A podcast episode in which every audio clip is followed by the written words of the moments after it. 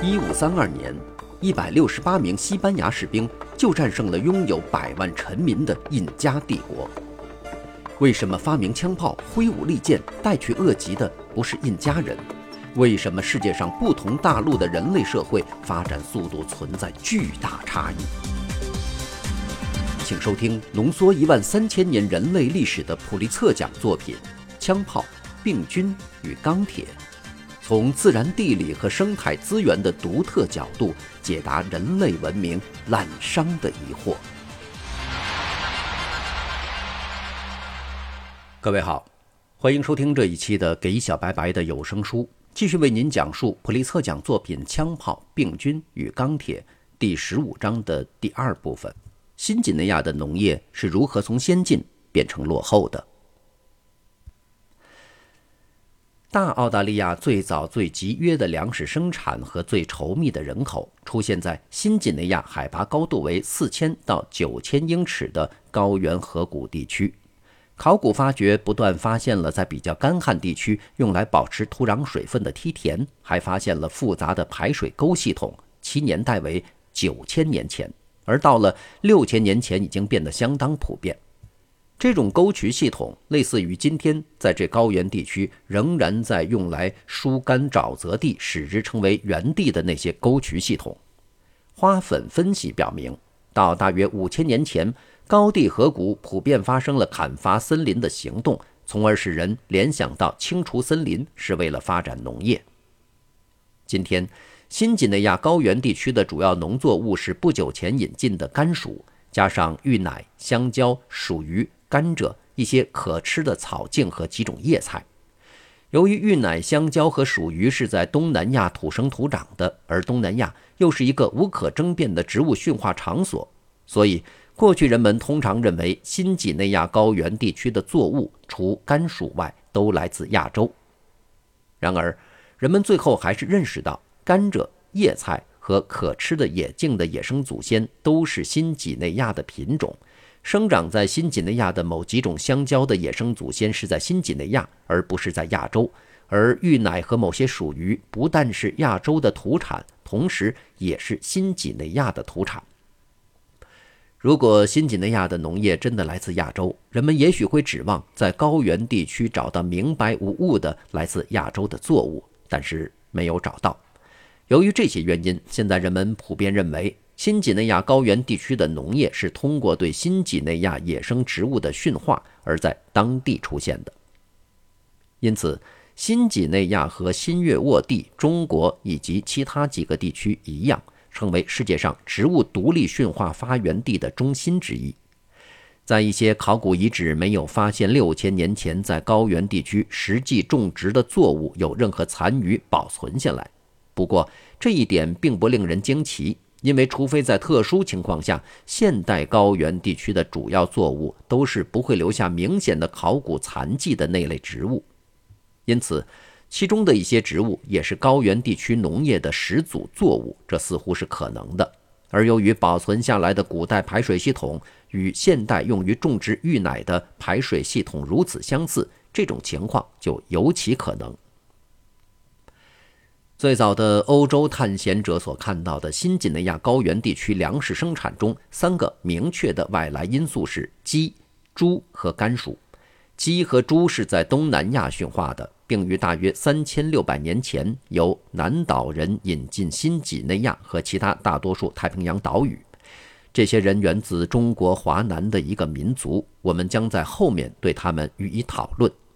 至于原产南美的甘薯，显然只是在最近几个世纪内才到达新几内亚，是由西班牙人引进菲律宾，再由菲律宾引进新几内亚的。甘薯一旦在新几内亚移植生长，就取代了芋奶的地位，成为高原地区的主要作物，因为它成熟的时间更短，每亩地的产量更高，并对贫瘠的土壤条件具有更大的耐性。新几内亚高原地区的农业发展，想必是几千年前巨大的人口爆炸引发的，因为在新几内亚原来的大群的大型有袋动物灭绝之后，高原地区只能养活人口密度很低的以狩猎采集为生的人。甘薯的引进在最近的几个世纪中引发了又一次的人口爆炸，当欧洲人于二十世纪三十年代第一次飞越高原地区上空时，他们惊讶地发现下面的景色与荷兰的景色颇为相似。宽阔谷地里的森林被砍伐一空，星星点点地散布着一些村庄，整个谷底都是为进行集约型粮食生产而疏干的，并用篱笆围起来的田地。这片景色证明了使用石器的农民在高原地区所达到的人口密度。地势陡峭，终年云雾缭绕，疟疾流行，以及低海拔地区有发生干旱之忧，使新几内亚高原地区的农业只能在海拔高度约四千英尺的地带发展。事实上，新几内亚高原地区只是一个有稠密农业人口的孤岛，上插青天，下绕云海。新几内亚沿江沿海的低地上的村民主要以渔业为生，而远离海岸和江河的旱地居民人口密度很低，靠刀耕火种维持生计，以种植香蕉和鼠鱼为生，以狩猎和采集为辅。相比之下，新几内亚低地沼泽地居民则过着流动的狩猎采集生活，靠野生西谷椰子含淀粉的木髓为生。这种树一小时采集的结果可以产生比栽培植物多三倍的卡路里。因此，新几内亚的沼泽地提供了一个清楚的例子，说明在某种环境里，由于农业还不能与狩猎采集的生活竞争，所以那里的人仍然以狩猎采集为生。在低地沼泽靠吃西谷椰子而为生的人，就是四处流动的狩猎采集族群组织的典型例子。这种族群组织以前想必是新几内亚的特征。由于在此前我们曾讨论过的那些原因，农民和渔民就成了发明更复杂的技术、社会和政治组织的人。他们生活在定居的村庄和部落社会中，常常由一个大人物来领导。有些部落还建有巨大的、精心装饰起来的、供举行仪式的屋宇。他们的伟大艺术木雕、人像和面具为全世界的博物馆所珍藏。这样，新几内亚就成为大澳大利亚的一部分，拥有最先进的技术、社会和政治组织以及艺术。然而，从习惯城市生活的现代人看，新几内亚仍然是原始的，而不是先进的。为什么新几内亚人仍然在使用石器而不是发展金属工具，仍然没有文字，并且不能把自己组成酋长管辖地和国家？原来，新几内亚有几个不利于它的生物因素和地理因素。首先，虽然本地的粮食生产的确是在新几内亚高原地区出现的，但是我们已经知道它产出的蛋白质很少。当地的主食都是低蛋白的根用作物，而唯一的驯化动物猪和鸡产量又太低，不能为人们提供大量的蛋白质。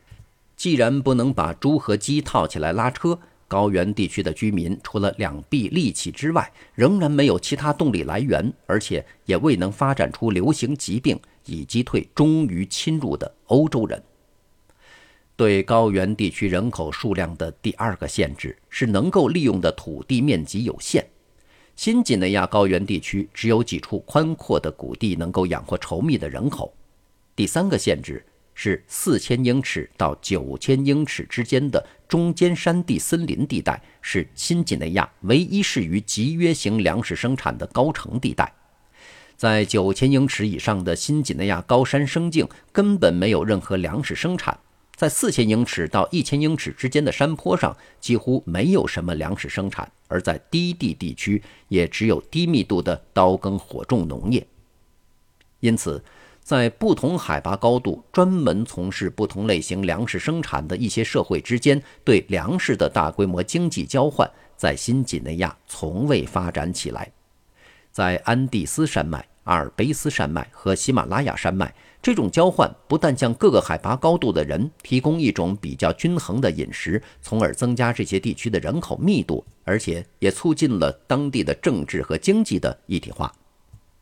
由于这种种原因，在欧洲殖民政府带来西方医药并制止部落战争之前，传统的新几内亚人口从未超过一百万人。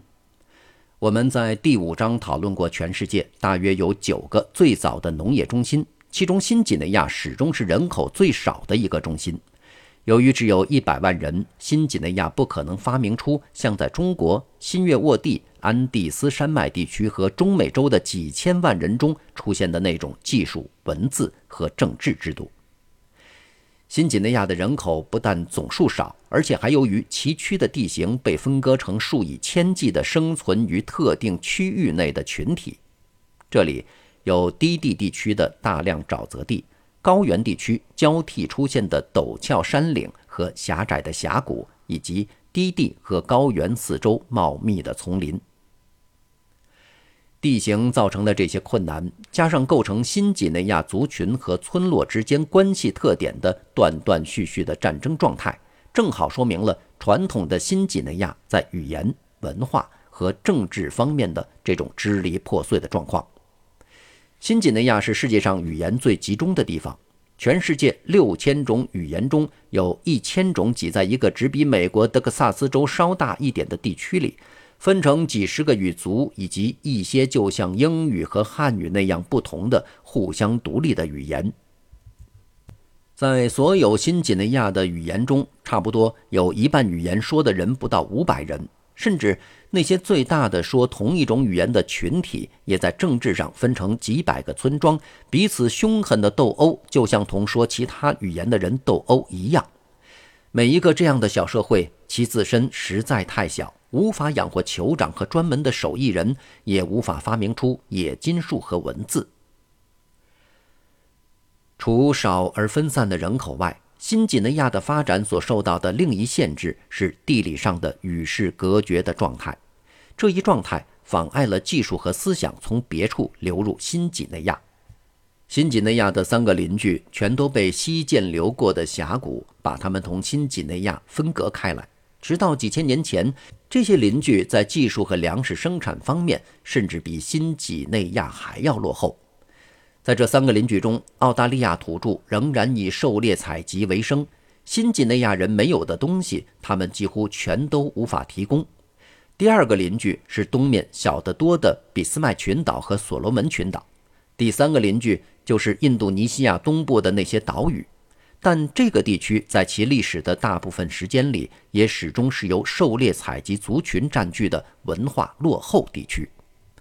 从四万多年前新几内亚最早有人移居时起，到公元前一千六百年左右南岛人扩张时止，没有一样东西可以确定是经由印度尼西亚传到新几内亚的。随着这一扩张，印度尼西亚就为来自亚洲的粮食生产者所占有，他们带来了家畜，带来了至少同新几内亚一样复杂的农业和技术，还带来了可以被用作从亚洲前往新几内亚的有效得多的手段的航海技术。南岛人在新几内亚西面、北面和东面的一些岛屿上定居下来，并进一步向西深入，在新几内亚本土北部和东南部海岸定居。南岛人把陶器、鸡，可能还有狗和猪引进新几内亚。至少在过去的几千年中，贸易往来把新几内亚同技术上先进得多的爪哇社会和中国社会连接起来。作为对出口天堂鸟羽毛和香料的交换，新几内亚人得到了东南亚的货物，其中甚至包括诸如东山铜鼓和中国瓷器之类的奢侈品。假以时日，南岛人的这一扩张肯定会对新几内亚产生更大影响，新几内亚西部地区可能最后在政治上并入印度尼西亚东部苏丹的领土，而金属工具也可能通过印度尼西亚东部传入新几内亚。但是这种情况直到公元一五一一年都没有发生，而就在这一年，葡萄牙人到达了摩鹿加群岛，缩短了印度尼西亚各个发展阶段的序列。其后不久，当欧洲人到达新几内亚时，当地居民仍然生活在族群或极其独立的小村庄中，并且仍然在使用石器。好，感谢您收听这一期的节目，在下期节目当中，继续为您讲述本章的第三部分，澳洲发展农业难死了。这里是给小白白的有声书，下期节目我们再见。